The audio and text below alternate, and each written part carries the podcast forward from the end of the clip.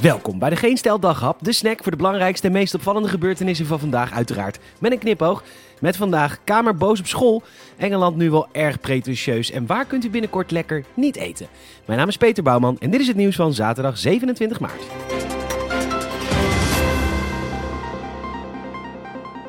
De Tweede Kamer is boos op een school in Gorinchem vanwege een artikel in de NRC. De reformatorische scholengemeenschap Gamoris heeft leerlingen namelijk gedwongen om uit de kast te komen tegenover hun ouders. Deden ze dit niet, dan deden de leraren het wel. Bij één leerling werd zelfs de deur op slot gedaan in afwachting tot de komst van de ouders.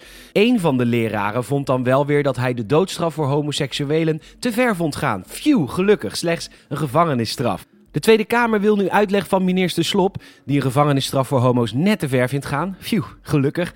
Hij vindt het slechts prima als ouders documenten ondertekenen waar ze homoseksualiteit afkeuren.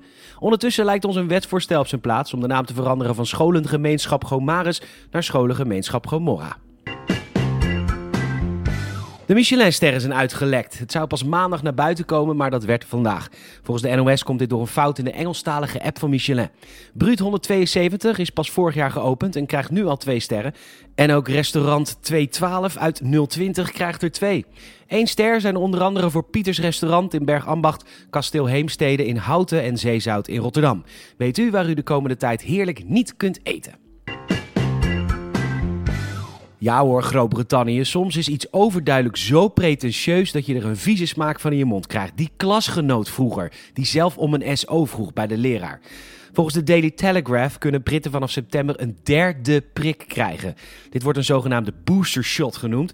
En het wordt beschikbaar voor 70-plussers, zorgpersoneel en bepaalde risicogroepen. Inmiddels heeft al de helft van de volwassen mensen minstens één prik en dat is echt heel erg knap. Maar kom op, dit is echt overdreven. De regering wil met dit derde prikje extra bescherming bieden tegen nieuwe varianten van het virus. Overigens is er nog geen onderzoek gedaan naar de werking van een derde spuitje, maar daar wachten de Britten doorgaans niet op en dat pakt tot nu toe prima voor ze uit. Vanavond zou het zomaar kunnen gebeuren: het bevrijden van het schip Ever Given op het Suezkanaal. The Atlantic heeft een mooi verhaal over de cultuur op veel van deze schepen. En het feit dat er nog steeds heel veel containerschepen voor ongelukken ieder jaar. Zeker als je het vergelijkt met vliegtuigen. In 2019 vergingen 41 grote schepen. In 2018 46 en het laatste decennium ongeveer 100 per jaar.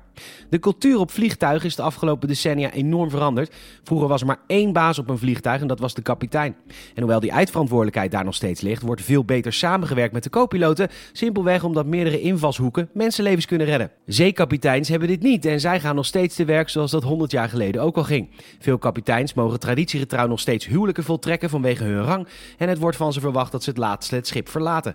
Tot slot hebben ze in de luchtvaart een afgesproken taal, namelijk het Engels, en veel schippers kunnen heel vaak hun collega's niet eens verstaan. Wellicht is het dus tijd om mee te gaan met de tijd, af te stappen van de ouderwetse hiërarchie en wat progressieve luchtvaartregels toe te passen in de zeevaart. Ondertussen is het een race tegen de klok voor de Ever Given, want de morgen meldt dat er 20 schepen in de file staan met levende veedieren. En dan telt echt elk uur. En vanavond gaat de klok een uur vooruit, dan heb je nog een uur minder. Dus er is echt haast geboden. Leuk verhaal bij NH Nieuws, want de klok gaat, zoals ik zei, vannacht een uur vooruit. En dus hebben ze Hans van den Ende bezocht. Hij is de directeur van Museum Zaanse Tijd, een klokkenmuseum. Hij heeft honderden klokken staan, waarvan er sommige honderden jaren oud zijn. Hoewel het museum natuurlijk dicht is, zijn ze daar de komende tijd behoorlijk druk met het verzetten van al die klokken. Dat moet gebeuren, want volgens Hans geldt hierbij rust roest. Hij is nog niet zo lang directeur van het museum en heeft zijn eigen plekje dan nog amper open gezien. Of zoals hij het zelf zegt, we zouden graag de tijd vooruitzetten. De klok kunnen we vooruitzetten, helaas de tijd niet. Ah. Bedankt voor het luisteren en we zouden het enorm leuk vinden als jij een vriend of vriendin vertelt over deze podcast. En ook een Apple Podcast review zouden we enorm waarderen. Maak er een mooie zondag van en tot morgen.